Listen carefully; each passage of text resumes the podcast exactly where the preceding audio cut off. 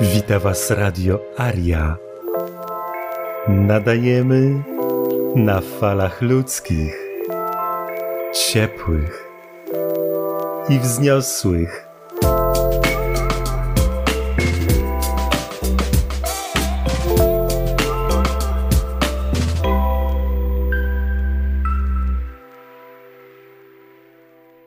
Rozdział siódmy. Tragifarsa upadku caratu. Imperia nowożytne zawsze upadały w wyniku splotu konkretnych przyczyn. Ale zagłada Imperium Rosji Carskiej dokonała się w sposób niemal irracjonalny, wręcz surrealistyczny, jak w kiepskim dramacie jakiegoś diabolicznego prześmiewcy.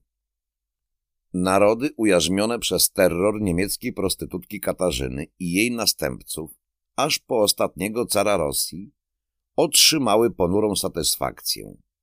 Krwawe powstania narodowe nie zdołały unicestwić okupanta, ale dokonała tego dzicz hazarska i sterowany przez nią chłop rosyjski, który przeszedł do historii jako Rasputin, po rosyjsku rozpustnik.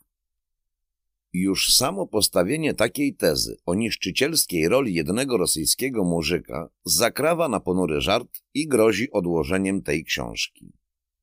Niestety, jej lektura to długi ciąg dowodów rzeczowych. Polski czytelnik otrzymuje satysfakcję szczególną, gdyż naród polski, jak żaden inny, ucierpiał od tych wschodnich Hazarów, którzy posłużyli się narodem rosyjskim i sami go niemal unicestwili. Rosja kończy się wraz ze śmiercią Rasputina i rodziny carskiej.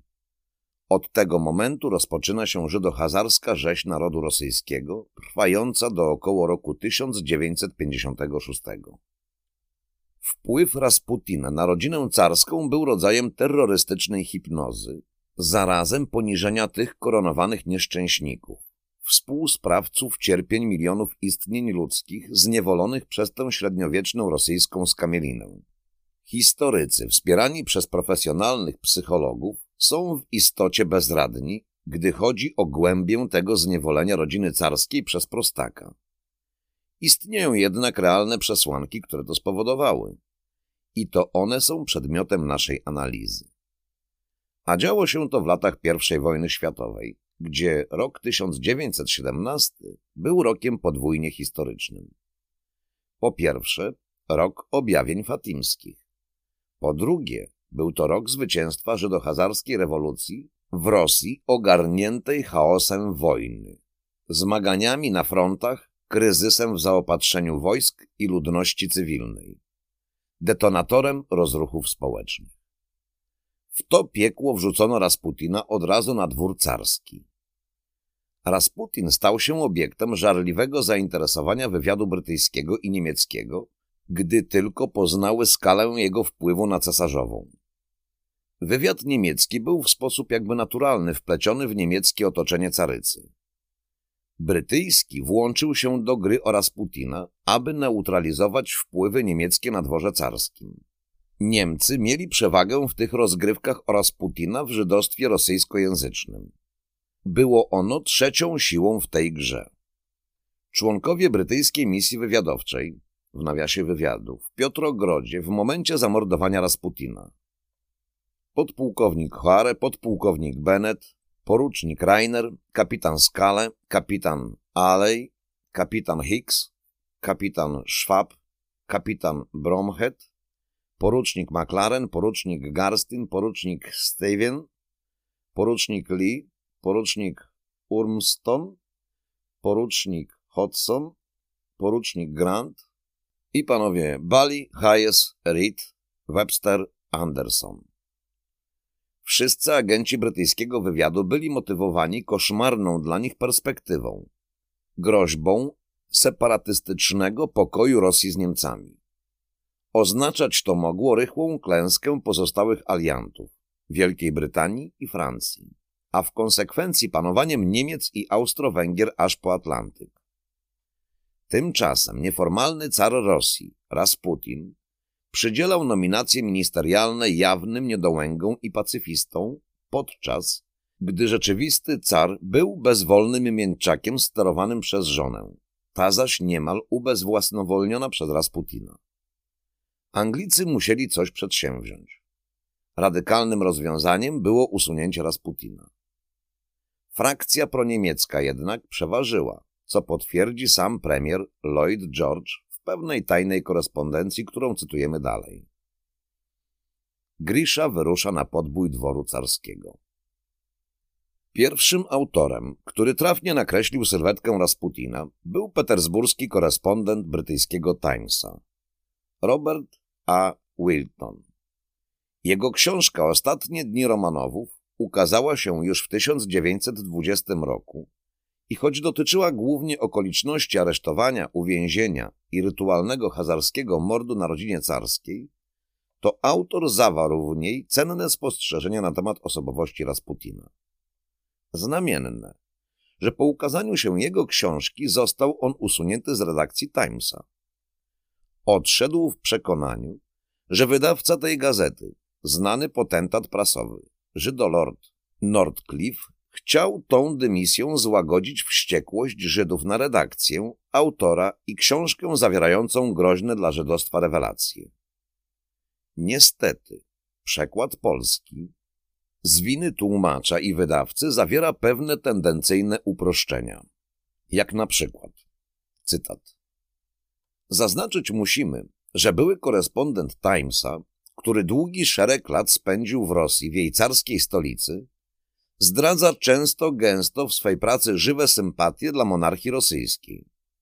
Rzecz prosta, iż w wydaniu polskim uważaliśmy za niezbędne odcedzić, gdzie się dało, monografię angielskiego publicysty z sosu tych sympatii, których Polak podzielać nie może. Przez co śmiemy twierdzić, rewelacje jego w języku polskim zyskały na istotnym obiektywizmie. Wprost przeciwnie, straciły.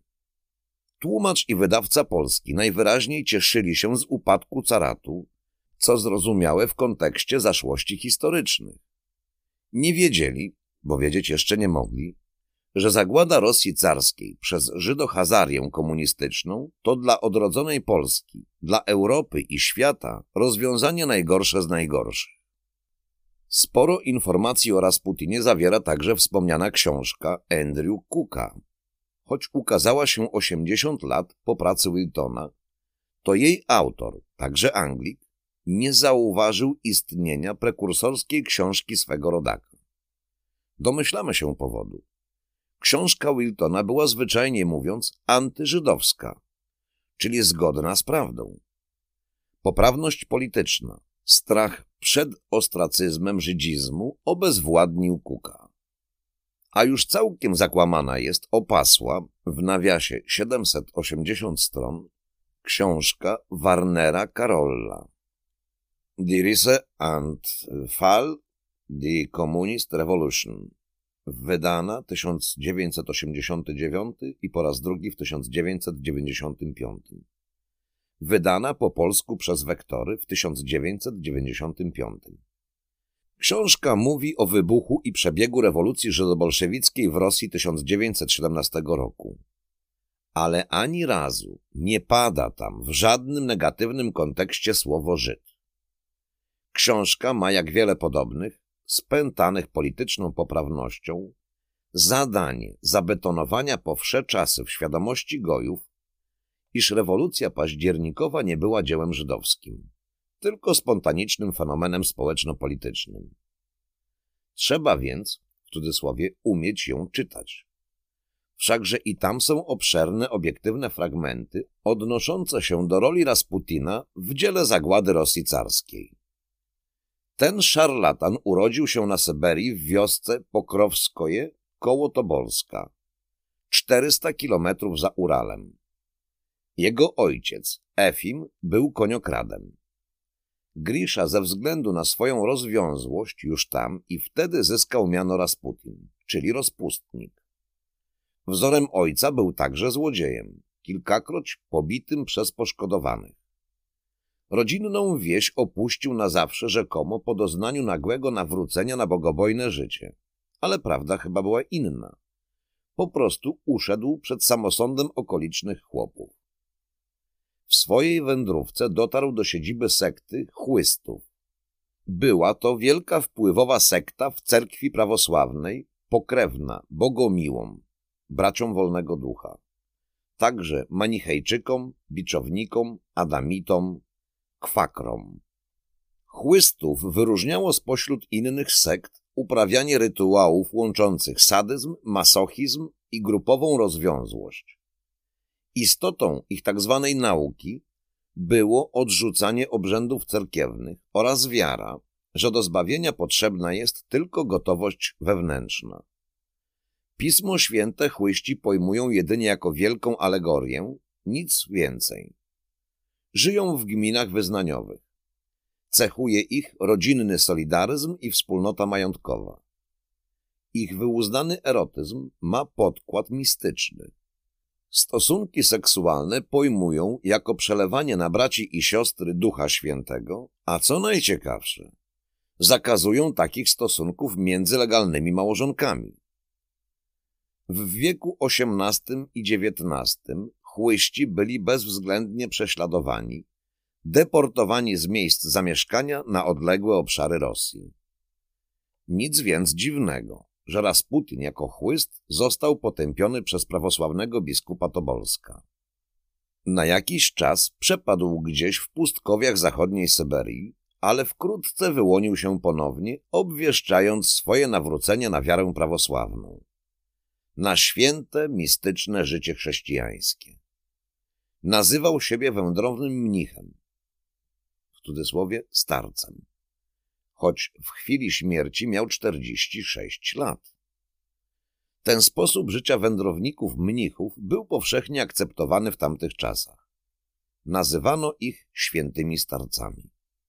Podobno udał się wtedy do Jerozolimy, a także do słynnego klasztoru na górze Athos w Grecji. W 1905 roku Rasputin opuszcza rodzinę, w nawiasie żonę, dwie córki i syna. W wędrówkach do miejsc świętych miał mu towarzyszyć niejaki Dmitr Pieczorki, włościanin, który już przedtem odwiedził liczne cudowne miejsca. W cudzysłowie cudowne miejsca. W tym okresie Rasputin był szczerze przekonany o swoim powołaniu. Wreszcie osiadł w Petersburgu. Jak dostał się na dwór carski? On, wieśniak, nieokrzesany prostak, jakich miliony zamieszkiwały na rosyjskiej wsi. Splotły się z tym wyroki opatrzności, z dekadentyzmem, neurozjami carskiego otoczenia, zwłaszcza carowej. Można rzec, Bóg tak chciał. Czy chciał też rzezi milionów ludzi w nadciągającej wojnie? Czy chciał unicestwienia Rosji, jej dynastii, i oddania tego mocarstwa pod władzę zwyrodniałych żydohazarskich rzezimieszków? Niestety, nic nie dzieje się bez przyziemnej przyczyny. Tak było z wyniesieniem tego demonicznego prostaka na dwór carski. Carowa miała wśród swoich dwórek dwie księżniczki serbskie, krewne dynastii Romanowów, Milicę i Anastazję Mikołajówny. Były one żarliwymi adeptkami modnego wówczas, w nawiasie i teraz, okultyzmu. To one już wcześniej sprowadziły dla swej przyjaciółki młodego wtedy małżonka cara kilku iluminatów, a nad tym, kim byli okultyści, nie czas się tu rozwodzić. To ścisła europejska sekta szarlatanów, magów, przepowiadaczy i cynicznych obieży światów, z których najsłynniejszy to papus, to zarazem Olimp talmudycznego hazarstwa. To on zaprotegował Rasputina carowej. Ale jak? Niezbędna okazała się protekcja biskupa Teofanesa, który dał się nabrać na, w cudzysłowie, świętość Rasputina. Mając takie plenipotencje, obie księżniczki przedstawiły Griszę carowej. Audiencja spełzłaby chyba na niczym, gdyby nie carski jedynak carewicz Aleksy, który cierpiał na hemofilię. Każde zranienie, niegroźne stłuczenie powodowało wewnętrzny wylew lub krwotoki. Rasputin okazał wtedy jedyną swoją nadprzeciętność w postaci łagodzenia bólu w połączeniu z hipnozą poprzez nakładanie rąk na chorego. Zachwycona skutkiem takiego zabiegu carowa, zainwestowała w Rasputina całą nadzieję na wyleczenie syna. Z czasem Rasputin przynosił ulgę jej samej. Już od czasów panieńskich cierpiała narwę kulszową w biodrze. Liczne ciąże i upływ lat pogłębiły to schorzenie manifestujące się uporczywymi bólami. Podczas przyjęć dworskich carowa często miewała twarz ściągniętą, napiętą, nieprzystępną. Poddani przypisywali to wyniosłości, może niemieckiej pysze, ale to była walka z bólem. Do tej pozornej wyniosłości dochodziła nieśmiałość wyniesiona z pompatycznego brytyjskiego dworu. Była wszak wnuczką brytyjskiej królowej Wiktorii, wrzuconą w kulturę i obyczaje rosyjskie, a to zobowiązywało podwójnie. O tym, że hipnoza i magnetyzm rąk Rasputina miały w sumie wątpliwe działanie i moc, świadczy fakt, że po śmierci Rasputina w grudniu 1917 roku choroba carewicza miała taki sam przebieg, nie ostrzejszy jak za życia Rasputina. Robert Wilton pisze w swojej pracy Ostatnie dni Romanowów, iż Rasputin miał cennych wspólników w leczeniu carewicza. Główną pośredniczką była przyjaciółka carowej Wyrubowa oraz tybetański, w cudzysłowie lekarz, Badmajew. Za pośrednictwem Wyrubowej Rasputin mógł na bieżąco wiedzieć, kiedy zapowiadało się nasilenie choroby carewicza, aby w porę przychodzić ze zbawiennymi modłami i nakładaniem dłoni, a łapy miał godne syberyjskiego niedźwiedzia. Poprzez Wyrubowa Rasputin otrzymywał leki od Badmajewa. Badmajew był, w cudzysłowie znakomitością, medyczną już za Aleksandra III. Za panowania jego bezwolnego syna Mikołaja II Badmajew usiłował nawiązać bliższe stosunki między dworem carskim a ówczesnym Dalajlamą, tybetańskim bogiem. Prawda okazała się potem przyziemna. Badmajew był agentem niemieckim. Panoszenie się Rasputina spowodowało intrygi przeciwko niemu na dworze carskim. Członkowie Dumy Państwowej usiłowali sprzeciwiać się fatalnym nominacjom ministerialnym Rasputina, co doprowadzało carową do irytacji. Pozostała niezłomną czcicielką Rasputina. W innym miejscu przywołamy listy pisane do męża rezydującego w sztabie głównym armii w Mochelewie. Broniła w tych listach, w cudzysłowie przyjaciela, przed podłymi intrygami ludzi małych i zawistnych. Doszło do tego, że kiedy carowa dowiedziała się o intrygach prowadzonych przeciwko przyjacielowi, sprowadziła z Londynu dwóch detektywów, aby wytropili intrygantów. Stało się to po tym, jak jeden z ministrów spraw wewnętrznych, zaciekły wróg Rasputina, urządził przeciwko Rasputinowi prowokację przy pomocy trzech przekupionych kobiet. Ich zeznania przedłożono carowi. Ten oddał je żonie. Cesarzowa natychmiast rozkazała policji pałacowej przeprowadzić szczegółowe śledztwo.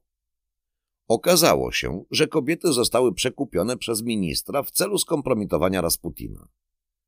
Car potraktował ten skandal poważnie, ale opacznie uznał, że minister intryguje przeciwko majestatowi imperatora za pomocą podłych oszczerstw rzucanych na Rasputina. Minister został natychmiast zdymisjonowany, a pozycja Rasputina tylko się umocniła. To wszystko działo się w epicentrum I wojny światowej. Ponad 4 miliony żołnierzy obu walczących stron zostało w 1915 roku rannych, poległo lub zmarło z ran na polach bitwy. A mimo to nie nastąpiły żadne liczące się zmiany na froncie zachodnim. Rosjanie zostali wyparci z terenów polskiego zaboru na odległość ponad 300 kilometrów. Rok następny był jeszcze gorszy w skutkach.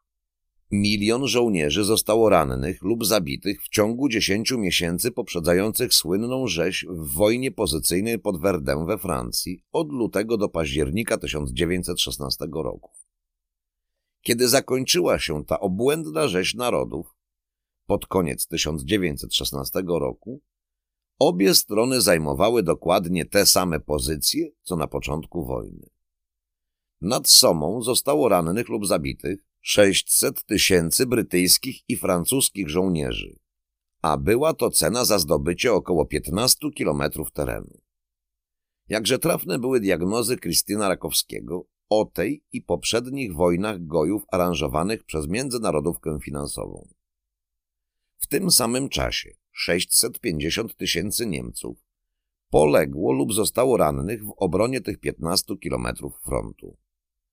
Znakomity sukces żydostwa, organizatora tej żydowskiej I wojny światowej. Dwadzieścia lat później druga żydowska wojna światowa przyćmi sukcesy tej pierwszej. Przez całe lato 1916 roku generał Aleksiej Brusiłow kosztem pół miliona ofiar, w tym dziesiątków tysięcy polskiego mięsa armatniego, odzyskiwał pas terytorium liczące około 40 do 80 kilometrów szerokości, wcześniej utracony na rzecz Niemców i Austriaków. Z perspektywy prawie już stu lat nie można sobie odmówić smętnej refleksji. Gdyby jacyś kosmici przyglądali się tej rzezi z wysokości niebios, niechybnie doszliby do wniosku, że Ziemianie zwariowali, wpadli w morderczy amok i zamierzają się wzajemnie unicestwić. Ale nawet kosmici nie mogliby znać przyczyn i sprawców tej hekatobomby, międzynarodówki finansowej. Ta wojna była od samego jej początku irracjonalna i tak właśnie postępowali jej główni aktorzy przy chichocie jej sprawców. Ale my z dystansu prawie wieku wiemy już, że była ona przewidziana precyzyjnie przez iluminatów. A. Pikeya i G. Maziniego już w połowie XIX wieku w ramach trzech zaplanowanych wojen, po których powstać miał rząd światowy na gruzach cywilizacji chrześcijańskiej. Reszta była zadaniem wykonawców tego szatańskiego planu. Niczym w tragedii greckiej, nieszczęścia chodzą stadami. W XX wieku chodziły w długich łańcuchach przyczynowo-skutkowych, pozornie przypadkowych, ale w tych rzeziach nie było przypadków, co wykazywał tenże Krystian Rakowski. Jednym z tych nieszczęść był car Mikołaj II, poczciwiec absolutnie nie nadający się na cesarza Imperium Rosyjskiego, a zwłaszcza na czas wojennego przesilenia w historii XX wieku. Pierwszym nieszczęściem była przedwczesna śmierć jego ojca, cara Aleksandra III, prawdziwego imperatora, osobowości o żelaznej woli. Po zamordowaniu jego ojca Aleksandra II przez hazarską dzicz, Aleksander III żelazną ręką wyszukiwał, ścigał, wyłapywał zamachowców z narodnej woli i rozprawiał się z nimi tak, jak na to zasłużyli. Ząb za ząb, oko za oko, jak tego wymaga od Żydów Talmud. Przekonamy się o tym śledząc dramaturgię tej wojny w wojnie wydanej monarchii Romanowów przez rodzime i międzynarodowe żydostwo, przygotowujące się do zagłady dynastii Romanowów i tym samym Rosji carskiej. Pierwszy etap plonu prowadzącego do zwycięstwa Żydo-Hazarów nad Euroazją, zrealizowanego w końcu XX wieku. Car Aleksander II podczas swych rządów prowadził politykę twardej autarchii, ale jego syn i następca poczynił kilka historycznych kroków ku zgubnej demokratyzacji Rosji, na którą jej naród, a zwłaszcza arystokracja, jeszcze nie były przygotowane ani mentalnie, ani ustrojowo. Co za bzdura! Jakie mistrzowskie, kabalistyczne oszustwo! Demokracja! Kiedy piszemy te słowa, międzynarodówka finansowa właśnie dobija, w cudzysłowie, reżim Kaddafiego, z którym przez 40 lat kolaborowała na libijskich polach naftowych. Teraz Kaddafi z dnia na dzień okazał się tyranem, bo międzynarodówka postanowiła gruntownie przemeblować, odmłodzić zdemokratyzować swoje władanie północnym pasem Afryki. Zatem sięgnijmy do Kaddafiego słynnej zielonej książeczki. Poczytamy, co napisał ten tyran o demokracji już na wstępie tej zielonej książeczki. Części pierwszej Władza ludu i rozdziale Parlamenty czytamy. Parlamenty stanowiące kręgosłup tradycyjnej demokracji panującej dziś na świecie są oszukańczą reprezentacją ludu, a systemy przedstawicielskie sztucznym rozwiązaniem problemu demokracji. Parlament powstaje na zasadzie zastępowania ludu. Sama zasada jest w istocie zupełnie niedemokratyczna, ponieważ demokracja oznacza władzę ludu, a nie rządy sprawowane w jego imieniu. Samo istnienie parlamentu oznacza nieobecność ludu, ponieważ prawdziwą demokrację tworzy się na zasadzie obecności ludu, a nie jego zastępców.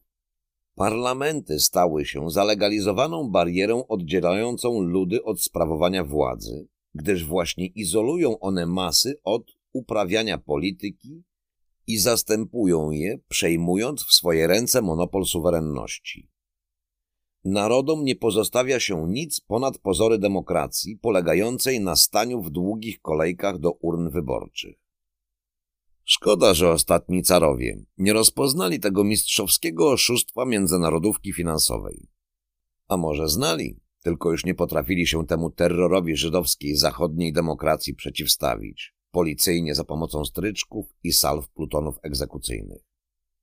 Jeśli ktoś zarzuci piszącemu te słowa skłonności do zamordyzmu, to niech prześledzi skutki demokratyzacji choćby w naszej tak zwanej trzeciej RP i pokusi się o wnioski z tej obserwacji. Jeżeli rzecz jasna jest do tego jeszcze zdolny, jeszcze nie całkiem wyprany przez terror medialnej, w cudzysłowie, demokracji. Po pierwsze, 1861 roku car zniósł pańszczyznę i to był krok właściwy. W ciągu kilku miesięcy po formalnym zniesieniu pańszczyźnianej niewoli 80% narodu rosyjskiego, student Piotr Zachniewski, rzekomy arystokrata studiujący w Moskwie, utworzył grupę, którą nazwał Towarzystwem Komunistów. W maju 1862 roku wydał manifest owego towarzystwa, napisany już w więzieniu. Podobnie jak później w więzieniu niejaki Adolf Hitler napisał Mein Kampf. Manifest Zachniewskiego okazał się bardziej radykalny niż wcześniejszy kapitał Karola Marksa. Zachniewski prorokował. Cytat. Nadejdzie wkrótce dzień, kiedy rozwiniemy sztandar przyszłości, czerwony sztandar. I z potężnym okrzykiem Niech żyje społeczna i demokratyczna Republika Rosji ruszymy na pałac zimowy zetrzeć w pył wszystkich, którzy tam mieszkają. Zawołamy za topory! Rosja wkracza w rewolucyjną fazę swego istnienia. Jesteśmy absolutnie przekonani, że partia rewolucyjna, która wkrótce przekształci się w rząd, jeżeli zamach się powiedzie, powinna zachować swój obecny scentralizowany charakter. Partia powinna przejąć dyktatorską władzę i nie cofać się przed żadnymi niezbędnymi posunięciami. Wszystko jest sztuczne. Wszystko jest głupie, począwszy od religii, do rodziny. Rewolucja, krwawa i bezlitosna rewolucja. Musi zmienić wszystko aż po same korzenie. Wiemy, że popłyną rzeki krwi i że być może będą także niewinne ofiary. Ostatnie fragmenty tego cytatu nie mogły wyjść spod pióra i gorącej głowy rosyjskiego, w cudzysłowie arystokraty. To diabelska apoteoza niszczenia dla samego niszczenia. Z tego powodu musimy jego nazwisko ująć w cudzysłów. Zachniewski. Policzmy. Od zbrodniczej rewolucji bandy Lenina i Trockiego dzieliło tego fanatycznego wroga monarchii rosyjskiej, ale także, czy nawet zwłaszcza, wroga cywilizacji chrześcijańskiej, dokładnie 55 lat. Zachniewski już wtedy wiedział, przeciwko czemu zostanie skierowany szał rewolucyjnego niszczenia. Zachniewski było w cudzysłowie. Przeciwko narodom, przeciwko religii, przeciwko rodzinie. No właśnie. On nawet wyprzedzał protokoły mędrców Syjonu. Skąd my to znamy? Ten lucyferyczny program wojny wydanej religii i rodzinie. Znamy to choćby z przesłania Rakowskiego ale praźródłem, Ewangelią tego szału destrukcji są protokoły mędrców Syjonu, ściśle wplecione w końcowy dramat Rosji carskiej. Córka rosyjskiego generała, Justin Glinka, 1885 roku zbierała informacje polityczne dla dworu cara Aleksandra III. Zatrudniała ona w tej pracy żydowskiego agenta, Józefa Szoresta, alias Shapiro, który podawał się za masona z loży Mizraim. Zaoferował on pannie Glince za kwotę 2,5 tysiąca franków pewien dokument. Składał się on z tekstów różnych przemówień, potem włączonych do zbioru protokołów Syjonu. Panna Glinka natychmiast przekazała dokument jej zwierzchnikowi w Paryżu, generałowi Orgiejewskiemu, a ten przesłał go generałowi Szerewinowi, ministrowi spraw wewnętrznych Rosji. Teksty dotarły do dworu carskiego w Petersburgu.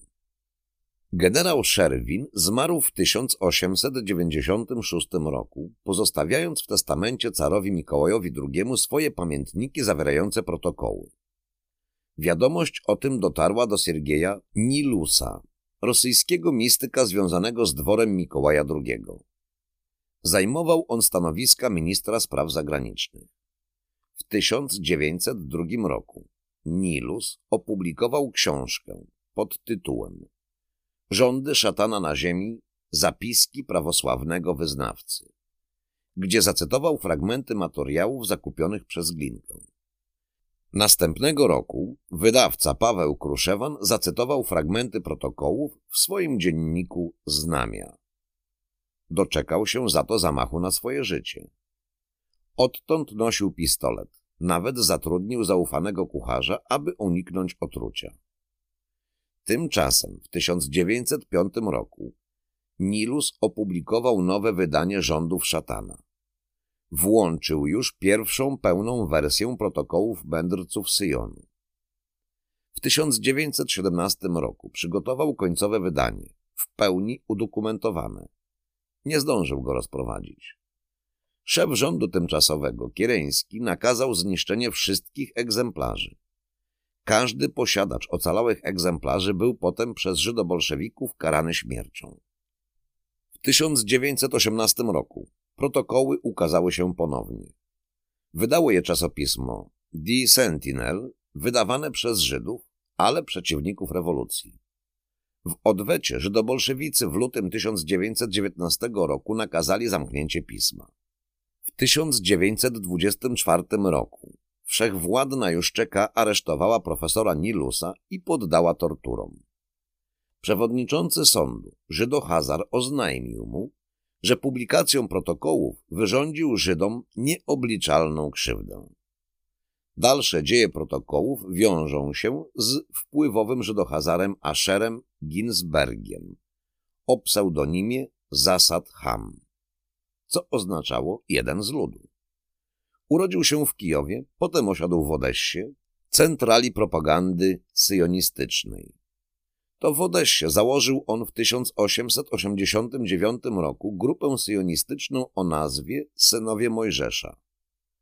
Rozczytany w dziełach niczego, Ginsberga przekazał protokoły synom Mojżesza jako gotowy program działania na rzecz zagłady chrześcijaństwa, panowania żydowskiego rasistowskiego nacjonalizmu w oparciu o wizję Niemiec niczego. Synowie Mojżesza spotkali się w mieszkaniu Ginsberga. Pierwszymi i głównymi członkami organizacji byli Ben Avigdor, Zelman Epstein, Louis Epstein, Jacob Eisenstadt w 1889 roku. Ginsberg zerwał z bardziej konserwatywnymi siłami syjonizmu i przyjął radykalne stanowisko jako syjonista w broszurze Nie tędy droga. Stanął tam w opozycji do politycznie oportunistycznych poglądów swego niedawnego mentora Leona Pisknera, przywódcy ruchu Kochankowie Syjonu. Ginsberg zamierzał kształtować świadomość narodową żydostwa w diasporze, przywrócić język idysz w celu ustanowienia państwa żydowskiego. Różnice programowe obu tych syjonistów były drugorzędne wobec naczelnego celu, wyrażonego przez Pinskera w książce Auto Emancipation, gdzie definiował Walka o osiągnięcie naszych celów musi się rozpocząć w takim duchu, by wywrzeć nie do odparcia nacisk na politykę międzynarodową. Tej sentencji spotkały się strategiczne dyrektywy autorów, autora, protokołów, jak też międzynarodówki finansowej oraz międzynarodówki komunistycznej. Chodziło wszystkim, włącznie z komunistami, o samo wyzwolenie Żydów i odnowę żydowskiego narodu. A przecież w protokołach czytamy. Cytat. W sprawach polityki odnosi się zwycięstwo tylko przez siłę i przebiegłość. Dlatego do realizacji naszych celów nie wolno zatrzymywać się tylko na korupcji, oszczerstwie i zdradzie. W polityce konieczna jest wiedza, jak przechwycić władzę od innych, jeśli to ma nam zapewnić posłuszeństwo i niezależność. I dalej Ginsberg, cytat. Żydzi muszą najpierw stać się świadomie i agresywnie narodowi. To nic innego jak wezwanie do tego samego, co w protokole numer 5. Cytat. Będziemy tak wykorzystywać gojów, że będą zmuszeni zaproponować nam międzynarodową władzę, która umożliwi nam przejąć wszystkie siły rządzące świata, by w końcu stworzyć super rząd. To z Odessy wyszła informacja, że rękopis protokołów w języku hebrajskim krąży wśród Żydohazarów odeskich. Podczas rewolucji żydohazarskiej w 1917 roku i wojny domowej niewiele miast Rosji było tak gruntownie zniszczonych, a ich mieszkańcy tak bestialsko, tak sadystycznie mordowani przez Żydów jak w Odessie. Nieco później wpływowy Żyd amerykański Herman Bernstein, wydawca Free Press w Detroit, powiedział w obecności Williama Camerona, sekretarza Henry'ego Forda, wkrótce autora i wydawcy Międzynarodowego Żyda, 1920 rok, że protokoły to fałszywka, Czytał je w Odessie w języku hebrajskim. To w Odessie między innymi żydohazarstwo gwałciło i mordowało kobiety i dziewczynki. Zniszczyli chrześcijański sierociniec, rozstrzelali tam wszystkie dzieci. W sierpniu 1919 roku amerykański wywiad zebrał dokumenty w sprawie dochodzenia na temat międzynarodowych finansów zaangażowanych w I wojnę światową. Dokumenty utajniono do 1973 roku. Kopie tych dokumentów znajdują się w Państwowym Archiwum w Waszyngtonie. Ich numer katalogowy to 245 myślnik 1. Są tam m.in. pisma Teodora Herzla, twórcy sionizmu. Są tam cytowane jako mające tożsamość myśli zawarte w protokołach. Dokumenty te tak długo tajne mają uderzające podobieństwo między treścią pracy Herzla opublikowanej w 1897 roku The Jawish State, państwo żydowskie i protokołami numer 1 i 20 Herz. Cytat. Każda kwestia powstająca w relacjach między narodami jest sprawą siły.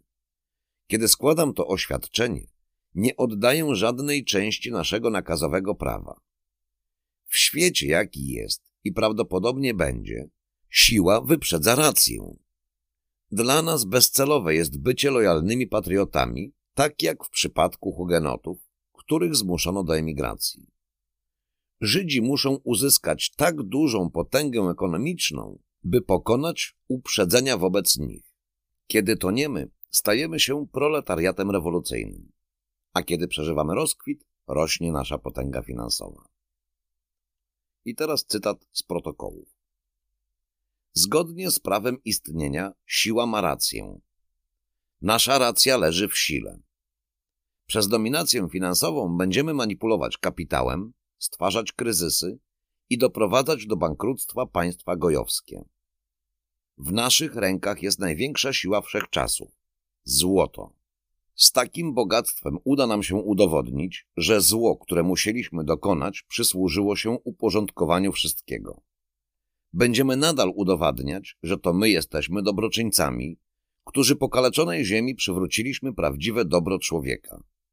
Oczywiście pod warunkiem ścisłego przestrzegania ustanowionego przez nas prawa. Tu jest odnośnik, czytamy. Słowem siła. Siła liber alles, protokoły, Herz i Hitler w jednym stali domku. Najbliższym współpracownikiem Herzla był Max Nordan. To on przekonał Herzla do konieczności powołania pierwszego kongresu syjonistycznego w 1897 roku. Max Nordau, właściwie Simcha Sudfeld, urodził się w Budapeszcie w 1849 roku. Na pierwszym kongresie syjonistycznym w Bazylei w 1897 roku w Szwajcarii Nordau został wiceprezydentem kongresu, zastępcą Herzla.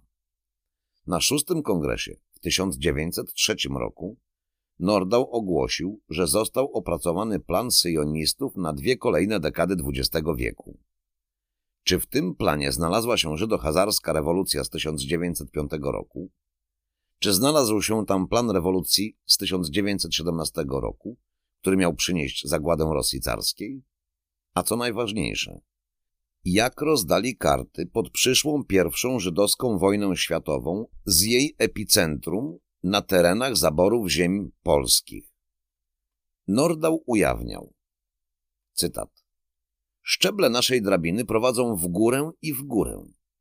Pierwszy kongres syjonistyczny, angielska propozycja państwa żydowskiego, przyszła wojna światowa, konferencja pokojowa, na której dojdzie do utworzenia państwa żydowskiego.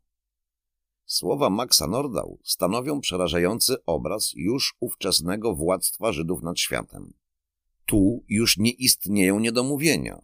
Żyd Nordau wypowiedział na początku ludobójczego XX wieku słowa, które zmieniły się w dwudziestowieczny dramat ludzkości. Trzy etapy. Powstanie państwa żydowskiego w Palestynie, w istocie kolonii azjatyckich Żydohazarów. Punkt drugi.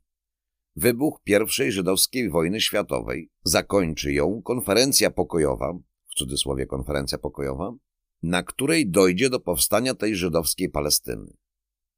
Na koniec musimy wyjaśnić, kto z oburzeniem ujawnił te krwiożercze żydowskie plany.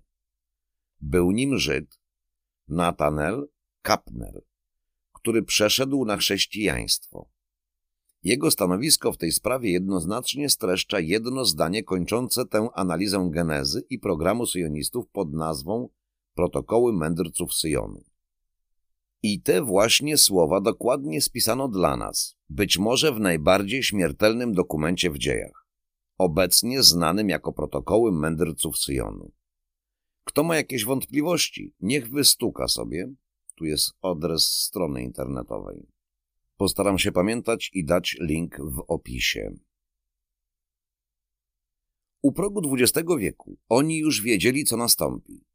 I zgodnie z tą ich Ewangelią w postaci protokołów, zgodnie ze słowami Teodora Herzla, wszyscy dopuszczeni do tych tajemnic stawiali na brutalną, bezlitosną siłę. Po pierwsze, wojna. Po drugie, rewolucję. Kapintern i Komintern. Powracając po tej dygresji do Rosji i do manifestu Zachniewskiego, przypomnijmy, ruszamy na plac zimowy. A był wtedy dopiero rok 1862. Zawołamy za topory i program. Cytat.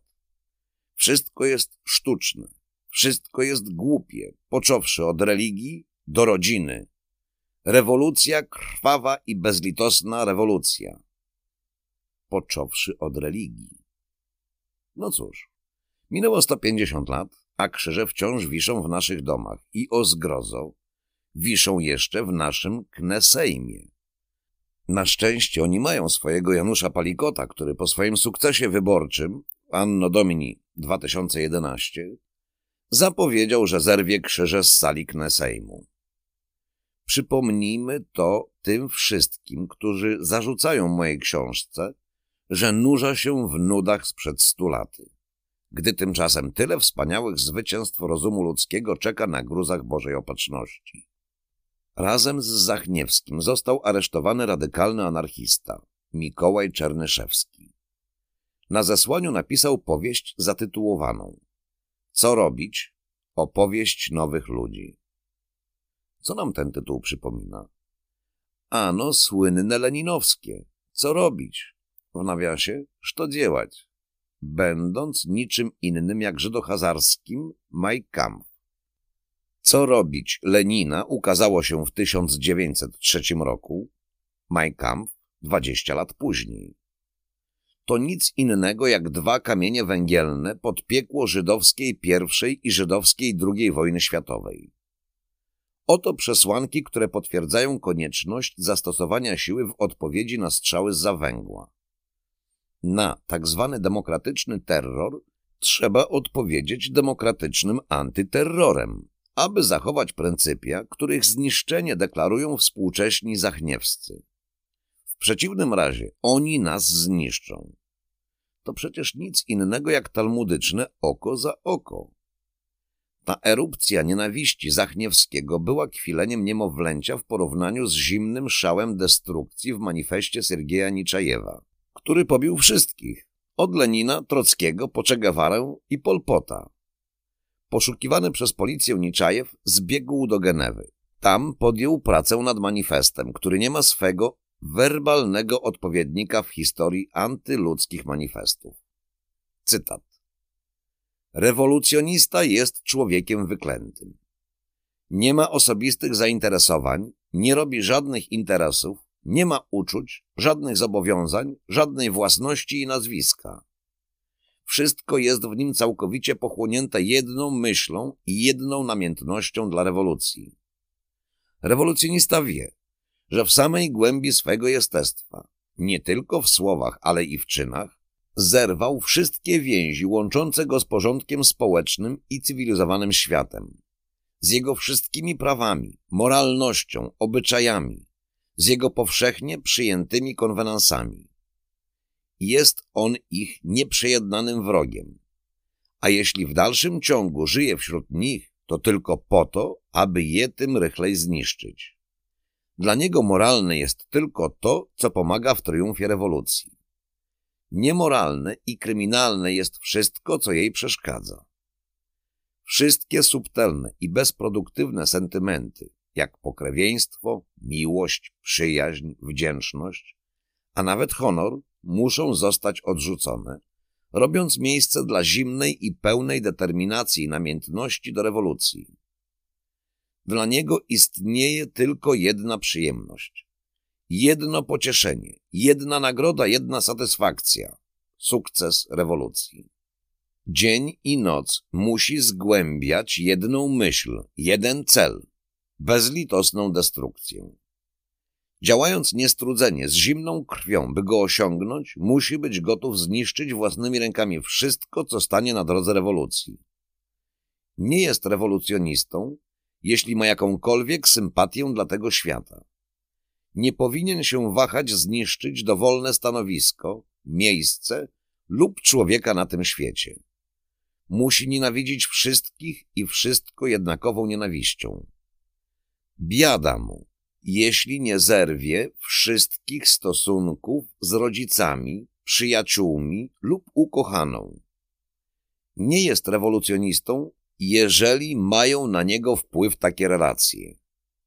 Jedyną formą rewolucji korzystnej dla ludzi jest ta, która zniszczy całe państwo do korzeni i doprowadzi do zagłady wszystkie państwowe tradycje, instytucje i klasy w Rosji. Naszym zadaniem jest straszliwa, totalna, powszechna i bezlitosna destrukcja. Tu mamy odnośnik i jest napisane, że jest to fragment Siergiej Nieczajew, Katechizm rewolucjonisty. Tak, to był ponadczasowy katechizm psychopatyczny żydohazarskich szaleńców. Może by nie zasługiwał ten przydługi cytat na przywołanie, gdyby nie fakt, że Lenin rozparty już na gruzach Rosji carskiej powiedział o Nieczajewie i jego katechizmie rewolucjonisty. To jest tak proste, że aż genialne. Całość pism Nieczajewa powinna być opublikowana. Trzeba dowiedzieć się, co napisał i gdzie to napisał, odszukać to, dowiedzieć się, jakich używał pseudonimów, zebrać wszystko i wydać. Ta właśnie ponadczasowa aktualność programów wrogów cywilizacji zmusza nas do ponownego stwierdzenia, że na rewolucyjny terror trzeba odpowiadać adekwatnym antyterrorem. W przeciwnym razie cywilizacje, narody, wolność, jednostki, zasady, rodzina, religia, kultura, literatura, muzyka zostaną unicestwione. A ludzkość powróci do epoki duchowych jaskiń, a może do jaskiń dosłownych z epoki kamiennej? W niekończącym się ciągu wydarzeń, które uczyniły wiek XX wiekiem niewyobrażalnych rzezi i totalnej destrukcji, tragiczna jest sprzeczność polityki caratu wobec powstań narodów przezeń zniewolonych, takich jak Polska. I zwłaszcza ostatnich dziesięcioleci istnienia caratu, w których kumulowała się i nabrzmiewała symboliczna zbrodnicza determinacja hazarskiej dziczy prawdziwego nieszczęścia Rosji, a której początkiem będzie rytualna, talmudyczna rzeź rodziny carskiej. Powstania krwawo dusili, na nihilizm szalejącego żydzizmu patrzyli z niedowierzeniem. W 1869 roku Nieczajew po powrocie z Genewy do Rosji zabił rewolucjonistę Iwana Iwanowa, wytopowanego do zamordowania cara, który próbował się z tego zadania wycofać. Po tym morderstwie Nieczajew ponownie uciekł do Szwajcarii. Tym razem jego rola w zabójstwie tego rewolucjonisty została wykryta przez tajną policję, a Szwajcaria dokonała jego ekstradycji do Rosji. Szwajcarzy zapewne nigdy by się na to nie zdobyli, gdyby Nieczajew był tylko uchodźcą politycznym, a nie mordercą. Nieczajew został skazany na dożywocie i zmarł w więzieniu. Spirala hazarskiej krwawej konfrontacji z Rosją carską pnie się. W lutym 1878 roku około 190 demonstrantów, głównie studentów, przemaszerowało ulicami Petersburga pod sztandarem z napisem Niech żyje rewolucja socjalistyczna. Zostali oni uznani winni szerzenia wywrotowych haseł. Wielu z nich wylądowało na Syberii. Już nazajutrz, po zbiorowym procesie tych studentów, dwudziestoletnia Wiera Zasulicz, przyjaciółka Nieczejewa, w nawiasie, a jednak przyjaciółka, członkini organizacji Ziemia i Wola, weszła do biura szefa policji, generała Triepowa. Wyrwała z mówki rewolwer i wpakowała mu w bok pięć kul.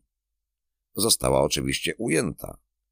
I tu otwiera się fatalny w skutkach dla Rosji carskiej eksperyment z przedwczesną demokratyzacją. Tym razem demokratyzacją sądownictwa. Jedną z reform cara Aleksandra II było uwolnienie sądownictwa od wpływów władzy politycznej, czyli usamodzielnienie wymiaru sprawiedliwości. Zaznająca w czasie procesu Wiera Zasulicz efektownie rozpłakała się, wyraziła skruchę i została uniewinniona za ten zimny mord na szeryfie policji stołecznej. Dowiedziawszy się o tym słynny pisarz, arystokrata Aleksy Tołstoj, autor Wojny i Pokoju i Anny Kareniny, tak skomentował to uniewinnienie. Proces Wiery Zasulicz to nie żart. Jest on niczym przepowiednia rewolucji. Wiera Zasulicz wyjechała za granicę. Została wojującą marksistką. Napisała list do Marksa i otrzymała jego odpowiedź tuż przed jego śmiercią. Razem z Plechanowem i Pawłem Axelrodem założyła marksistowską, socjaldemokratyczną partię robotniczą Rosji, zbiorowego grabarza Rosji carskiej. W Rosji pozostawiła swoich licznych politycznych wielbicieli, którzy twórczo, twórczo w cudzysłowiu, kontynuowali jej polityczny testament. Zabili m.in. szefa policji w Kijowie. Był to maj 1878 oraz innego wysokiej rangi przedstawiciela policji w Petersburgu. Kwiecień następnego roku kolejny terrorysta marksista oddał pięć strzałów do cara Aleksandra II, lecz wszystkie kule chybiły. W czerwcu 1879 roku doszło do rozłamów ziemi i wolności. Większość uzyskali terrorystyczni radykałowie, którzy przemianowali swoją frakcję na wolę ludu zaocznie skazali cara Aleksandra II na śmierć i założyli trzy tak zwane centra dynamitu w Petersburgu do produkcji bomb celem wykonania wyroku na carze. Trzeci zamach na Aleksandra II także się nie udał. Nastąpiła potężna eksplozja w Pałacu Zimowym. Wybuch zniszczył wartownię. Zabił 11 strażników, ranił 56 innych. Ładunek był jednak za słaby na to, by zniszczyć sufit wartowni. A właśnie nad tą wartownią znajdowała się jadalnia, do której car Aleksander II właśnie przybył. Czwarty i także nieudany zamach na cara był czymś, co wszyscy Rosjanie mieli prawo nazwać ręką opatrzności. Zareagował przejęty tym Fiodor Dostojewski, autor Biesów, gdzie główny bohater jest literacką repliką Niczajewa. Cytat. Wszystko jest nienormalne w naszym społeczeństwie, dlatego takie rzeczy się zdarzają. A kiedy tak się dzieje, to nikt nie wie, jak ma postąpić. Wiedzieć, jak ma postępować, powinien przynajmniej jeden człowiek w rosyjskim imperium. Tym człowiekiem powinien być sam car Aleksander II. Jednak zachował się tak, jakby najmniej ze wszystkich swoich dygnitarzy wiedział, co nadciąga. W związku z tym, że posiadał komfort pełni władzy jako jeszcze suwerenny imperator, praktycznie zachował się tak, jakby uznał, że pozostaje mu już tylko czekać na kolejny zamach. To jedna z cech ówczesnej Rosji, irracjonalnej Rosji, mistycznej, dekadenckiej, zmierzającej do samozagłady. Wola ludu podjęła jeszcze dwie próby zgładzenia cara, ale i one okazały się nieskuteczne. Pod wrażeniem tego wyraźnie opatrznościowego serialu członek Ziemi i Woli Andrzej Żeliabow zwątpił, czy organizacja obrała właściwą metodę walki zamachy terrorystyczne. Organizacja wykruszała się. Liczyła już tylko 27 czynnych członków, z czego 7 to kobiety. Kolejny paradoks. To właśnie one okazały się najbardziej wojownicze. W tym czasie car Aleksander II dokonał kolejnego kroku w stronę demokratyzacji Rosji. Demokratyzacji w cudzysłowie. Przeniesienia struktur państwa z feudalizmu do rodzącego się kapitalizmu. Powołał ormiańskiego generała Loris Mielikowa na stanowisko szefa specjalnego komitetu do opracowania metod walk z terroryzmem i zarazem utworzenia pierwszego w historii imperium Zgromadzenia Narodowego parlamentu, w nawiasie dumy, który miał początkowo pełnić tylko rodzaj zespołu doradczego dla cara do wysłuchania przez niego, nomen omen, woli ludu. Zespół miał wnieść projekt w tej sprawie do Ministerstwa Spraw Wewnętrznych, którego szefem miał zostać tenże generał, Loris Melikow. Car tym samym dobrowolnie podjął kolejny krok ku ograniczeniu jego nieograniczonej władzy monarszej. Pierwszym było tamto usamodzielnienie sądownictwa. W praktyce, w cudzysłowie demokratyczna relatywizacja prawa. Tymczasem policja wytrwale deptała po piętach terrorystom z woli ludu. W styczniu 1881 roku aresztowała czterech jej członków. W marcu zatrzymała najważniejszego, Żelabowa. Wpadł on tuż po opracowaniu kolejnego planu zamachu na życie cara. Zamach miał zostać dokonany dosłownie na zajutrz po jego aresztowaniu. Dzień 12 marca 1881 roku był historycznym dniem dla caratu, Rosji i Europy, a tak naprawdę to dla całego świata. Rano w Pałacu Zimowym car po powrocie z nabożeństwa podpisał dokument zatwierdzający powołanie Zgromadzenia Narodowego. Potem miał w programie tradycyjny przejazd ulicami stolicy, jak to czynił zawsze w niedzielę po nabożeństwie. Jego karoca miała stalowe zabezpieczenia odporne na wybuchy bomb. Tego dnia zmieniono jednak trasę, a to z powodu uporczywych pogłosek o mającym nastąpić kolejnym zamachu. Chyba już siódmym czy ósmym. Car instynktownie wyczuwał niebezpieczeństwo. Zmienił trasę przejazdu z ulicy Małej Sadowej na nabrzeże kanału Katarzyny Wielkiej. Okazało się potem, że terroryści wydrążyli otwór pod Małą Sadową, aby zdetonować bombę pod karocą cara. Wobec zmiany trasy ta krecia robota okazała się bezużyteczna. A Żelabow, jak już wiemy, mózg zamachowców siedział w więzieniu. Niestety miał on godnego zastępcę. Konkretnie zastępczynię. Była nią 28-letnia Zofia Perowska o wyglądzie pensjonarki. Była córką oficera armii, domowego despoty. Zofia nienawidziła ojca, natomiast matką zwyczajnie pogardzała. Te relacje uformowały jej osobowość. Była idealnym wcieleniem terrorystki rewolucjonistki, wychowanej według wzorców Nieczajewa. Żadnych przyjaciół, żadnej rodziny, żadnych sentymentów. To jednak nie przeszkadzało jej być kochanką Żyliabowa. Zofia Perowska dowodziła czterema zamachowcami. Ustawiła ich w linii prostej na wypadek, gdyby któryś zawiódł lub został ujęty. Pierwszym był Michajłow. Ten nie wytrzymał nerwowo i zwyczajnie oddalił się z miejsca zasadzki. Ale Zofia miała nerwy ze stali, a raczej wcale ich nie posiadała. Dała znak osiemnastoletniemu Rysakowi. Ten rzucił bombę, która trafiła w tył karety.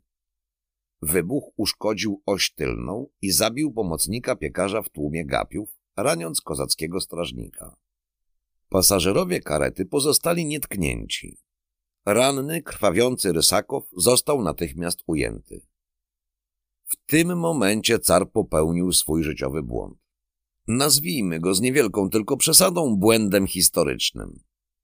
Wysiadł z karety i spojrzał ze współczuciem na swego niedoszłego zabójcę. Był to również błąd ochrony, ochrany.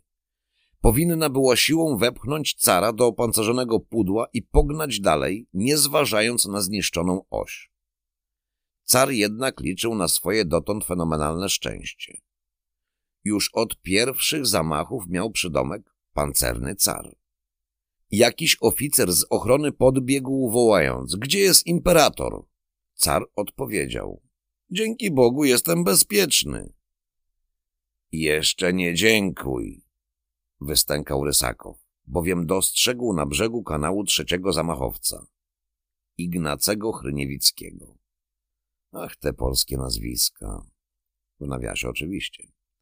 Chryniewiecki, tuż znowu w nawiasie, podobno był Polakiem. Pałał rządzą patriotycznej zemsty za krwawe stłumienie powstania styczniowego w 1863 roku. Chryniewiecki rzucił bombę wprost pod nogi cara, a te już nie były opancerzone. Nastąpił łoskot wybuchu. Car padł, stracił obie nogi. Chryniewiecki został ranny. Zabierzcie mnie do pałacu, abym tam mógł umrzeć, wyszeptał car. Chryniewiecki podobno już nigdy nie wypowiedział ani słowa, ani na swoim procesie, ani przed egzekucją. Zofia Perowska zdołała ujść niepostrzeżenie z miejsca zamachu, ale nie na długo. Rządy objął syn zamordowanego cara, Aleksander III. Był godnym następcą imperatora. Mężczyzna twardego charakteru, jakby dziś rzec twardziel. Aleksander III zaraz po objęciu tronu anulował decyzję zamordowanego ojca o powołaniu dumy. Dwa miesiące później ogłosił Głos Boga każe nam wypełniać niezłomnie obowiązki rządzenia, ufając boskiemu przeznaczeniu, z wiarą w moc i prawdę władzy absolutnej, do której potwierdzenia i ochrony zostaliśmy powołani dla dobra ludu przeciw wszelkim nadużyciom. Car więc a priorycznie orzekł, że został przez Boga powołany do rządzenia swoim ludem, w tym okupowanym polskim ludem z terenów rosyjskiego zaboru. Chyba też obraził Boga, stwierdzając w jego imieniu, iż został wraz ze swoim zamordowanym ojcem powołany, w cudzysłowie, dla dobra ludu, a przeciw wszelkim nadużyciom. Tym samym również trzy rozbiory Polski zostały dokonane przeciw wszelkim nadużyciom i o tym nie możemy zapominać, użalając się nad losem dynastii Romanowów. Nam jednak, oceniając śmierć imperatora i późniejszą zagładę jego wnuka i dzieci z pozycji minionego wieku, przychodzi uznać, że rola Aleksandra III była jednak jakimś darem dla Rosji także dla Polaków pod zaborami. Darem Bożym? Czy to nie przesada? Nie obelga dla samego Boga? Otóż nie. Car Aleksander III był jedynym i ostatnim carem Rosji, który mógł odwrócić koła historii tamtego wieku. Jak? Bezlitosnym antyterrorem przeciwko hydrze rodzącej się Żydokomuny, przeciwko rodzimej Żydohazarii. Tym samym Polacy nie straciliby setek tysięcy swoich dziadów i ojców pomordowanych przez Żydobolszewię w latach międzywojennych. Może nie stracilibyśmy milionów rodaków podczas I i II wojny światowej. Eksterminowanych, mordowanych na skalę ludobójstwa przez zwycięskie żydostwo hazarskie. Niewykluczone, że ta pierwsza nigdy by nie wybuchła lub wybuchła później. Może nie zostalibyśmy poddani talmudycznej, rytualnej eksterminacji po II żydowskiej wojnie światowej. Nie stracilibyśmy ponad połowy obszaru odrodzonej Polski opanowanej przez powojenny żydobolszewizm. Z pozycji mądrych po czasie, po szkodzie, stoimy na stanowisku kontrowersyjnej akceptacji każdego terrorystycznego, czyli odwetowego działania Rosji carskiej przeciwko żydowskim ludobójcom Rosjan i Polaków, z konsekwencjami do dnia dzisiejszego. Jak na śmierć cara zareagował generał Loris Mielikow? Ostentacyjnie poddał się do dymisji, odszedł z armii i rządu, wyjechał na stałe do Francji. Rozpoczęły się trzynastoletnie rządy żelaznej ręki cara Aleksandra III. Jego tajna policja, w nawiasie ochrana, ścigała, ujęła i straciła wszystkich uczestników zamachu z woli ludu. Nie stracono tylko kobiety. Była nią Wiera Finger. Nazwisko jakże wymowne w swym brzmieniu. Którą uwięziono w twierdzy Pietropawłowskiej, gdzie przebywała dwadzieścia lat. Wreszcie zwolniono ją pod warunkiem, że wyjedzie na stałe z Rosji. Za panowania Aleksandra III nie było już zamachów na znaczące postacie rosyjskiego rządu, policji i armii. Praktycznie wyeliminowano terrorystów i plagę terroryzmu. Rozpoczął się znaczący wzrost gospodarczy kraju. Przemysł zaczynał docierać do feudalnej dotąd Rosji. Ale rządy Aleksandra III trwały tylko 13 lat. 1881 1894. W tym czasie doszło do znaczącego wydarzenia. Urodził się niejaki Włodzimierz Ulianow, późniejszy terrorysta ksywa Lenin. Jego ojcem był Ilja Ulianow, Żyd Kałmuk z Astrachania, matką niemiecka Żydówka, Maria Blank. Mieli trzech synów i trzy córki. Najstarszym był Aleksander, średnim Wałodia. W styczniu 1886 roku Aleksander Ulianow przyłączył się do grupy radykalnych studentów w Sankt Petersburgu. Wygłosił wtedy wśród kolegów złowrogą sentencję. Cytat. Nie wierzę w terror. Wierzę w systematyczny terror. W lutym 1887 roku był już bardzo zaangażowany w przygotowywany spisek na życie Aleksandra III. Zamach miał odbyć się 12 marca w szóstą rocznicę zamordowania Aleksandra II. Zamachowcy nie uwzględnili faktu, że syn zamordowanego cara to mściwy twardziel, który już sprawdził się unicestwieniem morderców ojca. Aleksander III nie zapomniał daty śmierci ojca. Policja była w stałym pogotowiu. Czytała korespondencję wszystkich namierzonych i potencjalnych spiskowców. Obserwacją objęto m.in. niejakiego Andriuszkina, studenta Uniwersytetu w Sankt Petersburgu. Wystarczyło, że w jednym z listów do przyjaciela w Charkowie Andriuszkin nazwał terroryzm swoim hobby. Policja po tej nitce dotarła do wszystkich pięciu przygotowujących się do zamachu na Aleksandra III. Zostali aresztowani. W ich mieszkaniach znaleziono pistolety i bomby produkowane przez Aleksandra Ulianowa na podstawie książek z zakresu chemii. Okazało się potem, że jego bomby nie nadawały się do użytku. Ani jedna nie mogła zagrozić życiu cara. Cała piątka niedoszłych zamachowców została skazana w kwietniu na śmierć i stracona w maju tegoż roku. Policja, idąc tropem nazwiska Ulianow, sprawdziła dokumenty studenta Uniwersytetu w Kazaniu, Włodzimierza Ulianowa. Ustaliła, że jest on bratem straconego Aleksandra Ulianowa. Został on natychmiast relegowany z uniwersytetu z zakazem studiowania gdziekolwiek w Rosji. Cztery lata później, dzięki zabiegom matki, Włodzimierz Ulianow uzyskał pozwolenie na zdawanie egzaminów prawniczych i rozpoczęcie praktyki adwokackiej, nacyjnego zawodu Żydów. W 1895 roku przyszły Lenin wyjechał do Szwajcarii, gdzie poznał wojujących marksistów. Plechanowa, Pawła Axelroda i Wierę Zasulicz.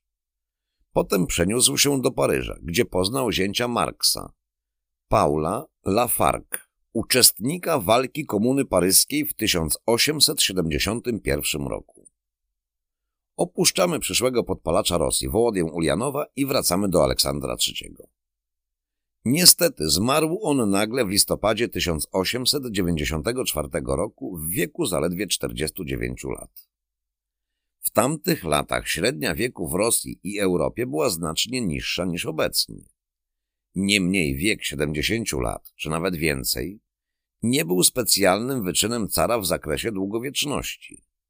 Jak więc mogłyby potoczyć się dzieje Rosji, gdyby Aleksander III pożył na przykład do 70 lat swojego imperatorskiego panowania, gdzieś do czasu wybuchu I żydowskiej wojny światowej i jeszcze dłużej?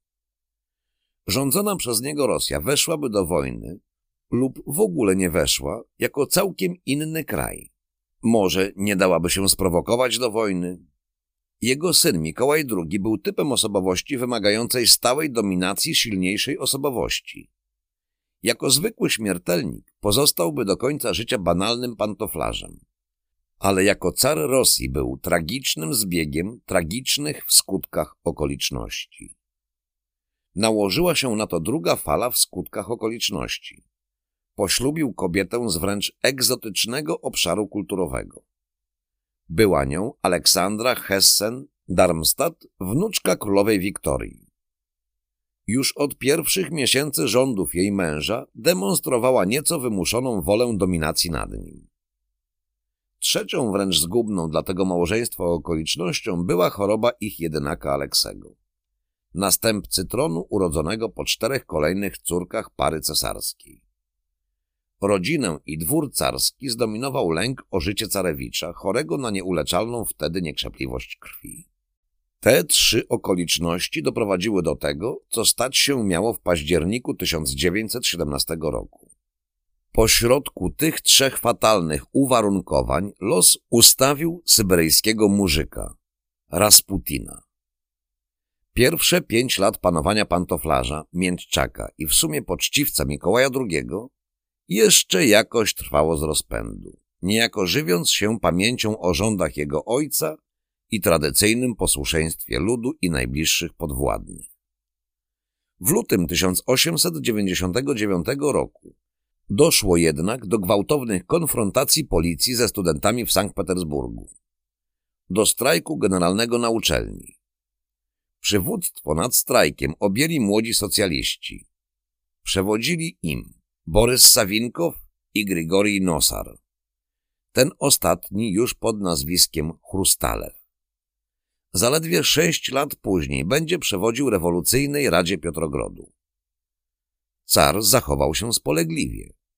Wprawdzie zamknął na czas strajku wszystkie placówki szkolnictwa wyższego w całym kraju, ale zacząć powinien od umieszczania pod kluczem kilkudziesięciu prowodyrów strajku na stołecznym uniwersytecie albo zesłaniu ich na Syberię jako politycznych.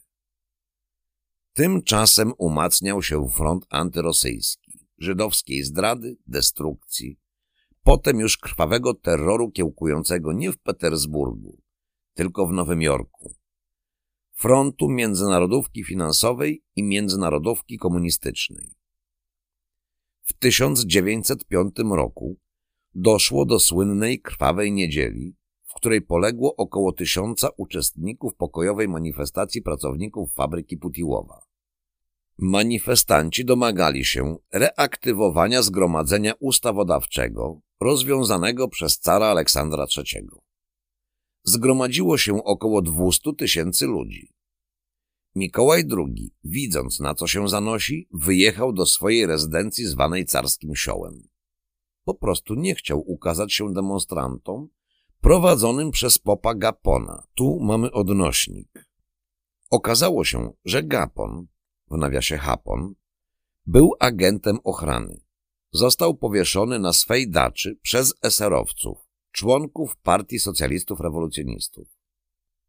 Kiedy demonstranci nie zatrzymali się na wezwanie policji, oddała ona do nich 19 salw z najbliższej odległości. Pierwsze przy arkadach Narwa, drugie na Placu Trojańskim, dwie na Placu Pałacowym, sześć na Prospekcie Niewskim. To była masakra, egzekucja z premedytacją. Kto dał rozkaz? Do dziś nie wiadomo.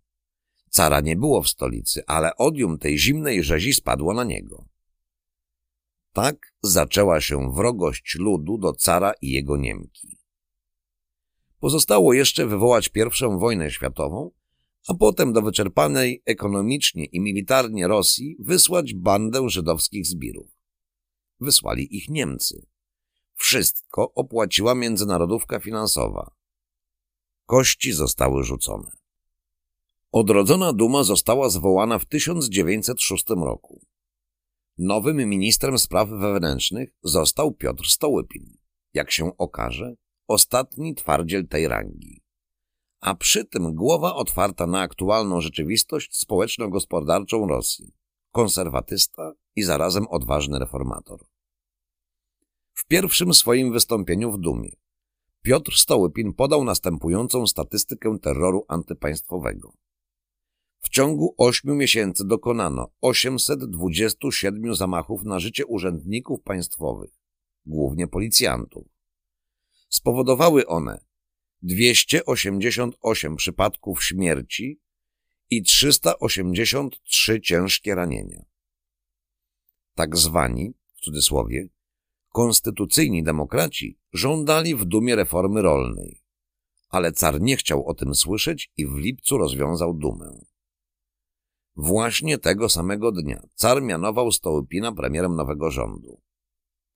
Brytyjski historyk Bernard Perez, usłyszawszy od Stołpina wyznanie, że jako premier musi walczyć na dwóch frontach, ponieważ jest przeciw rewolucji i terrorowi, ale za reformami, przez co swoje zadanie określił jako nadludzkie. Wiedział, że jego program czyni go głównym celem kul zamachowców, a konkretnie rozszalałych z bezkarności Żydów. Był jednak wierzącym chrześcijaninem i niezłomnym patriotą. Nie zamierzał ustępować. Adam Ulam w książce De Bolszewik 1848-1991, wydanej w 1992 roku w Nowym Jorku, przypomniał następującą wypowiedź Stołypina. Cytat. Każdego wieczoru, kiedy wracam do sypialni, mówię sobie, że powinienem podziękować Bogu za ten dodatkowy dzień życia, jakim mnie obdarował.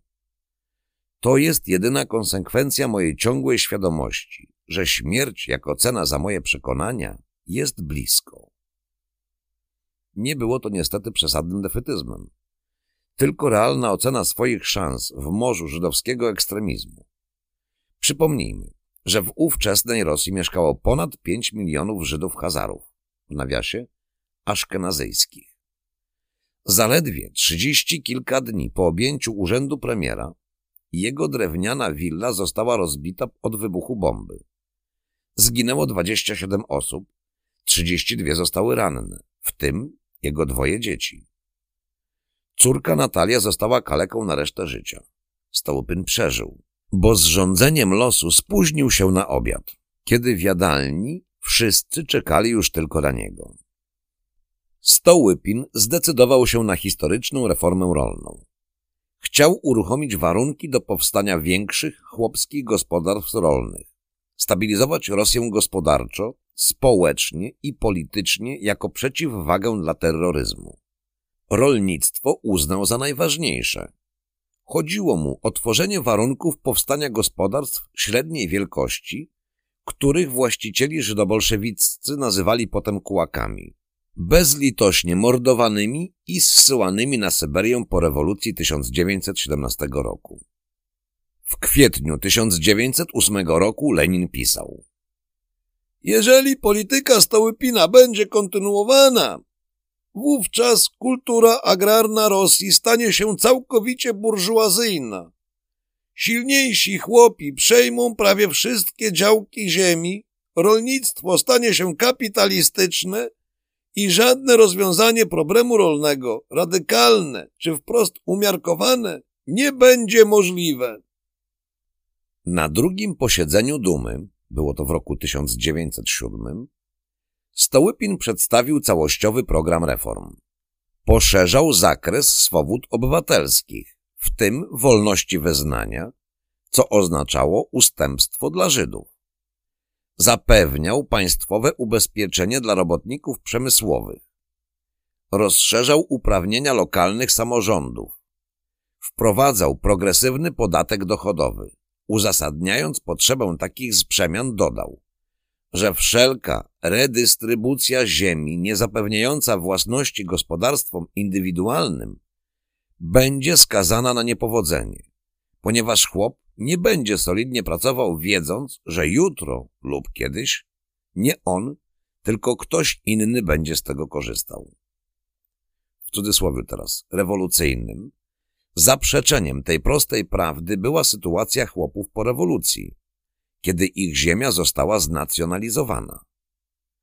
Jednocześnie rząd Stołypina uważnie obserwował poczynania socjaldemokratów, którzy właśnie zebrali się w Londynie na ich kongresie. Lenin przemawiał tam 120 razy i został przewodniczącym Socjaldemokratycznej Partii Robotniczej Rosji. Stołypin otwarcie oskarżał ten międzynarodowy talmudyczny gang o spiskowanie w celu obalenia rządu rosyjskiego i wzniecania buntów w armii i marynarce. Zażądał, aby Duma uchyliła poselskie immunitety dla jej 55 socjaldemokratów. Parlament odmówił. To też został on przez Stołypina rozwiązany. Wybrano następny skład Dumy. Przetrwał on rekordowe pięć lat, ale nic już specjalnego nie uchwalił dla ratowania Rosji. Stołypin dawał jasno do zrozumienia, że za jego rządów rewolucja się nie powiedzie. Był zdecydowany na represje przeciwko Żydohazarom.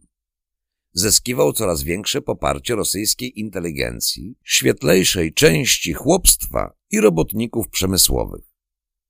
Nie miał nic wspólnego z krwawą niedzielą z 1905 roku.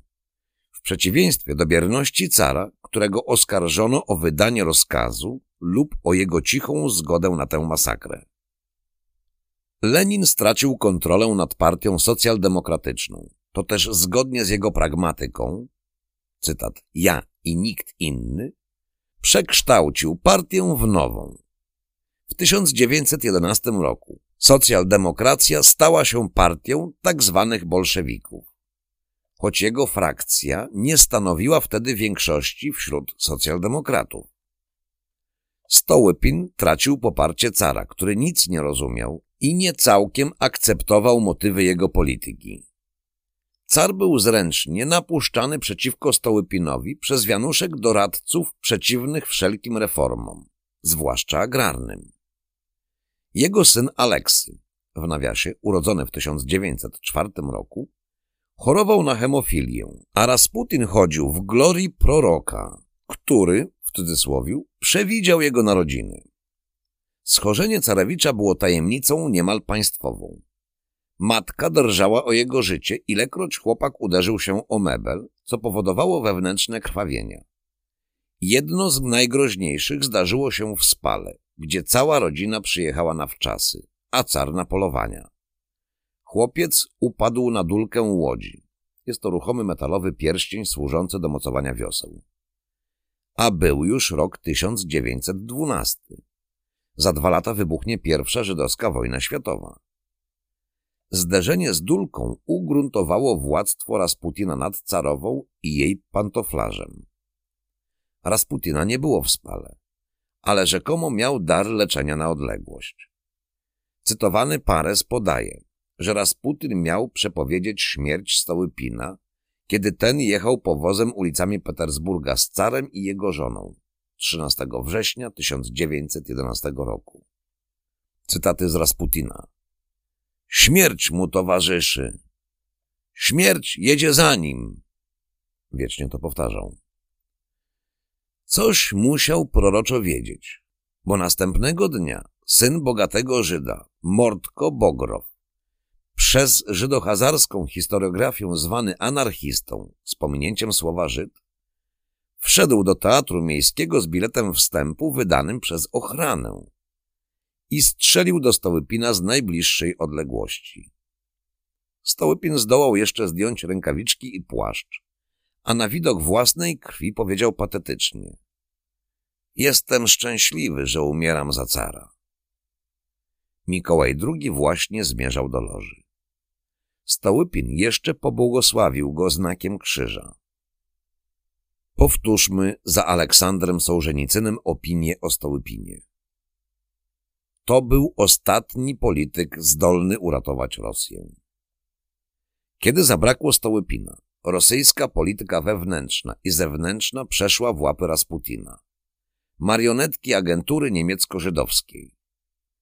Osobistym, w cudzysłowie osobistym, sekretarzem Griszy był Żyd i to również wiele podpowiada. Według opinii elity dworskiej, rządu i armii, Rasputin stał się niemal carem Rosji. Jeśli była to opinia przesadzona, to z pewnością niewiele. Koniec rozdziału. Następny rozdział ma tytuł Kontrakt cara z Niemką angielską.